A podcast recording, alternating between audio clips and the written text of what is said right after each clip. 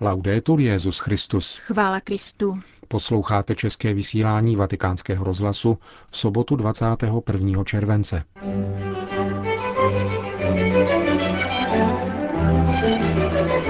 O apoštolské cestě Benedikta šestnáctého. do Libanonu hovoří její tamní koordinátor otec Marwan Tabet. Obránci života uspěli v americkém kongresu, který přijal předlohu zákona upravujícího zákon o zdravotním pojištění, který ve stávajícím znění upírá katolíkům náboženskou svobodu. Ve Washingtonu začíná mezinárodní konference Organizace spojených národů o boji proti nemoci AIDS. To jsou hlavní témata našeho dnešního pořadu, kterým vás provázejí Jana Gruberová a Milan Glázer. Zprávy Vatikánského rozhlasu. Vatikán. Již za necelé dva měsíce Benedikt šestnáctý. Zahájí svou dvacátou čtvrtou mezinárodní apoštolskou cestu, která jej zavede do Libanonu. Při této příležitosti podepíše posynodální apoštolskou exhortaci pro Blízký východ. Redaktorka anglické sekce Vatikánského rozhlasu Imr McCarty se zeptala libanonského koordinátora papežské cesty otce Marwana Tabeta, jak se země cedrů připravuje na návštěvu svatého otce. Mohu říci, že z osmdesáti procent jsou už přípravy ukončeny. Lidé se chystají uvítat papeže a netrpělivě očekávají slova, která jim přinese. Zvláště mezi mladými lidmi převládá nadšení.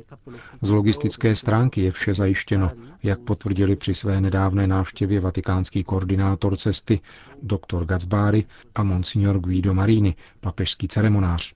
Katolíci v Libanonu se hlásí ke čtyřem východním církvím – maronitské, melchitské, syrské katolické a arménské katolické. Papež během své návštěvy zavítá postupně do jejich patriarchátů. Velkou společnou mši svatou poté bude slavit v Bejrutu.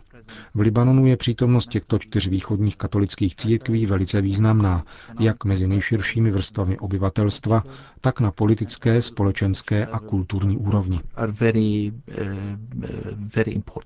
Vysvětluje otec Tabet a dodává, že navzdory této různosti blízkovýchodní katolíci a křesťané vůbec dokáží mezi sebou spolupracovat a směřovat k jednotě.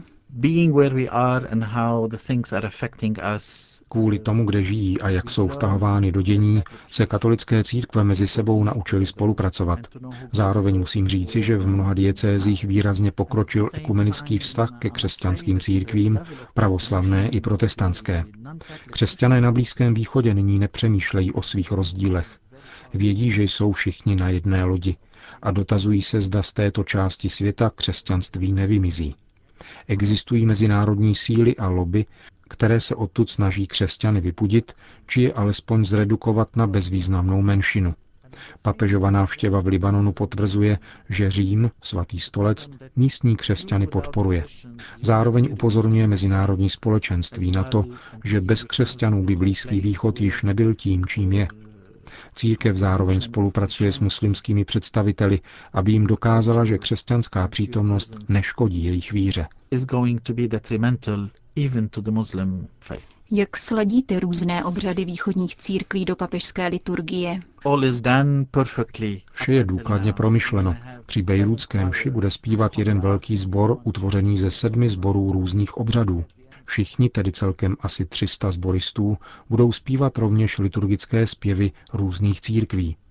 Použijeme text Evangelia z maronického misálu na nápěv z byzantského obřadu. Zpěv před Evangeliem bude z arménského ritu a tak podobně.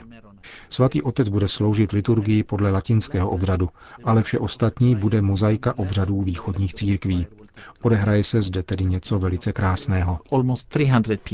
Předesílá libanonský koordinátor nadcházející papežské cesty a dodává, že na papeže se těší zejména mladí lidé. Mládež je frustrovaná desetiletími napětí, válek a někdy i pronásledování. Stále více jí láká odchod do zahraničí. Mladí lidé očekávají, že jim Benedikt šestnáctý. Předá svou vizi budoucnosti církve na Blízkém východě, říká otec Marwan Tabet. Připravujeme rovněž velké modlitevní setkání mladých lidí s papežem, na kterém by se mělo sejít kolem dvaceti tisíc účastníků. Rozhodli jsme se, že nepozveme žádné státní úředníky nebo politiky. Má to být setkání pouze pro mládež. Dva mladí lidé budou hovořit přímo s papežem. Kromě toho před příjezdem svatého otce vyzýváme k modlitevnímu řetězci ve všech blízkovýchodních kostelech a farnostech. Devět dní před návštěvou se budeme modlit novénu růžencových tajemství světla, která ustanovil blahoslavený Jan Pavel druhý. V každé farnosti a každé katolické domácnosti budeme rozsvěcovat po devět dní svíčku, jejíž světlo se bude šířit po celém Blízkém východě. Uzavírá otec Marwan Tabet, který koordinuje přípravu zářijové apoštolské cesty Benedikta šestnáctého. do Libanonu. Vatikán, Lima. Svatý otec rozhodl dekretem státního sekretáře kardinála Bertoneho odejmout Papežské katolické univerzitě v Peru právo užívat titulu papežská a katolická. Stojí to v tiskovém sdělení, které bylo dnes zveřejněno. Tato univerzita byla založena roku devatenáct set sedmnáct a zřízena dekretem svatého stolce roku devatenáct set čtyřicet dva jako katolická a papežská. Od roku devatenáct set šedesát sedm však několikrát jednostranně změnila svoje statuta, a to v rozporu se zájmy církve. Od roku devatenáct set devadesát proto svatý stolec několikrát vyzýval představenstvo univerzity, aby přizpůsobila univerzitní statuta požadavkům apoštolské konstituce Ex Corde Ecclesiae. Posledním pokusem o navázání dialogu byla apoštolská vizitace v prosinci loňského roku a setkání státního sekretáře kardinála Bertoneho s rektorem univerzity v únoru tohoto roku. Ani to však nepomohlo vyřešit spor mezi univerzitou a arcidiecézí Lima, která spravuje majetek univerzity, na jejíž půdě jsou šířeny postoje, které odporují učení církve. Svatý stolec byl proto nucen přistoupit k odejmutí zmíněných titulů, ale nadále doufá, že akademická obec univerzity v budoucnu svůj postoj ještě přehodnotí. Změna, kterou požaduje svatý stolec, píše se v závěru tiskového sdělení, by totiž univerzitě dala větší schopnost nést Kristovo poselství člověku, společnosti a kulturám podle poslání, které má církev ve světě. Vatikán. Svatý otec dnes ustavil novou eparchii maronické církve Notre Dame du Liban de Paris de Maronit se sídlem v Paříži. Prvním biskupem eparchie a apoštolským vizitátorem pro západní a severní Evropu se stává otec Nasr Gemayel, který dosud působil jako farář v libanonské eparchii svaté Tekly v Moskva. Otec Gemayel studoval na katolické univerzitě v Lyonu a získal doktorát na pařížské Sorboně. Kromě arabštiny hovoří francouzsky a německy. Ve Francii v současné době žije sedmdesát jedna tisíc pět set maronitů. Tato církev východního obřadu nese jméno svatého Marona, syrského mnicha ze čtvrtého století. Ve světě žijí asi tři miliony maronitů, z toho necelá čtvrtina v Libanonu. Rakousko. Duchovní předehra, v jejímž rámci diskutovali vídeňský arcibiskup kardinál Christoph Schönborn a newyorský rabín rakouského původu Arthur Schneier, včera zahájila Salzburský hudební festival. Novému řediteli salzburských hudebních slavností Alexandrovi Pereirovi se tak splnil dlouholetý sen dát prostor duchovním disputacím a sakrální hudbě, jejichž dvanáct koncertů festival nabídne až do dvacátého devátého července. Kardinál Schönborn ve svém vystoupení poukázal na rozsáhlou marginalizaci křesťanství v evropském kontextu, která se nicméně nesmí stát důvodem k rezignaci. Evropa je ve svém hledání smyslu v úzkých a prahne po ryzosti křesťanství. Potřebuje evangelní protest jako lék na svou bezradnost, zatímco křesťanství prospívá kritická zpětná vazba sekularizované Evropy. Stejně jako ve svých začátcích je dnes křesťanství obklopeno nábožensky a kulturně pluralitním světem, který ve svém pohanství člověka odnaučuje základním vžitým křesťanským postojům, jež mu byly po staletí vštěpovány. Ačkoliv praktikujících křesťanů výrazně ubývá, roste počet lidí, kteří opouštějí sekularizovaný životní styl a navracejí se k vědomé víře. Ta je osvobozuje od nároků mainstreamového myšlení, politické korektnosti či tlaků módy. Svoboda víry má hlubší prameny a nevyčerpatelný zdroj, trvající Kristovu přítomnost v tomto světě, uzavřel vídeňský arcibiskup na včerejším zahájení rakouského hudebního festivalu v Salzburgu. Washington. Američtí věřící mají naději, že se nebudou muset nedobrovolně podílet na financování potratů a dalších zákroků, které by odporovaly jejich náboženskému svědomí. Výbor kongresu totiž osmnáctého července doporučil ke schválení legislativu, která doplní národní zákon o dostupné zdravotní péči, tedy potratový nediskriminační zákon a zákon o respektu ke svědomí. Schválené předpisy podporují právo zdravotních pojišťoven nezahrnovat do svých základních zdravotních plánů nárok na potrat, sterilizaci a distribuci antikoncepce. Američané si tak budou moci zakoupit povinné zdravotní pojištění s jistotou, že z něj nebude financováno nic, co by odporovalo jejich náboženskému a morálnímu přesvědčení. Zprávu uvítali především američtí křesťané, kteří už dříve označili povinnou účast v pojistných plánech proplácejících i interrupce jako bezprecedentní útok na náboženskou svobodu v zemi. Kardinál DiNardo z konference katolických biskupů U S A tak schválení předlohy zákonu označil za první a nezbytný krok k zachování práva na vlastní svědomí a náboženskou svobodu v systému americké zdravotní péče. Upozornil ale, že vyhráno ještě není. Zákon totiž musí schválit celý kongres, senát a svůj souhlas musí připojit i prezident U S A. Washington. Může být katolická církev nápomocná v boji se smrtelnou chorobou AIDS, v čem se církev odlišuje od ostatních sekulárních poskytovatelů pomoci? Na takové otázky hledá odpověď právě zahájená katolická konference o AIDS ve Washingtonu.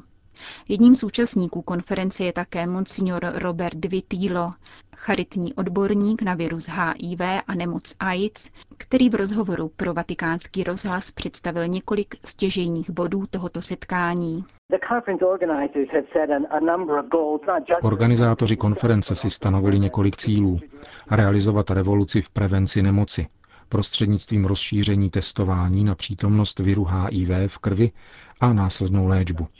Dále pak zajištění přijatelného zdroje financí na práci s nejvíce zranitelnou částí populace z hlediska možné nákazy nemocemi, jako je tuberkulóza, AIDS a H I V. Západní svět se nebezpečnému šíření nemoci AIDS snaží zabránit už několik desetiletí. Myslíte si, že se stáváme v boji s nemocí úspěšnějšími? Zdá se, že někteří specialisté na virus H I V už zjistili, že předchozí přístup prosazovaný v severní polokouli světa jako distribuce prezervativů na postižených územích situaci nezlepšuje. Myslím, že potřebujeme daleko propracovanější přístup, vycházející ze sociálních, ekonomických a kulturních specifik. Pro ty, kteří se podílejí na katolických programech, je toto setkání velmi důležité, protože se můžeme společně zamyslet nad přístupem církve a nad otázkou, proč tuto práci okolo H I V a AIDS děláme.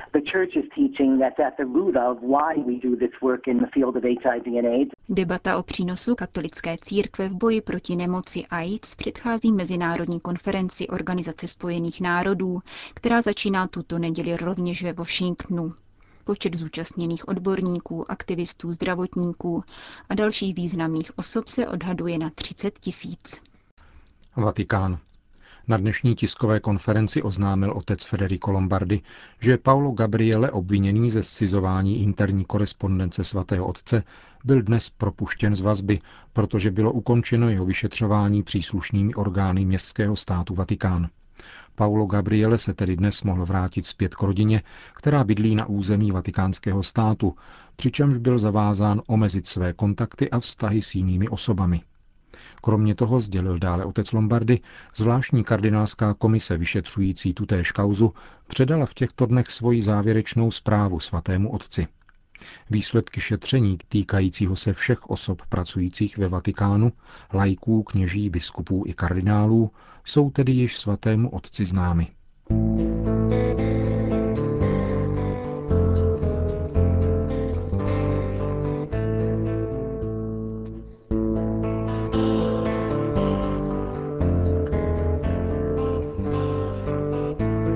Končíme české vysílání Vatikánského rozhlasu. Chvála Kristu. Laudetur Jesus Christus.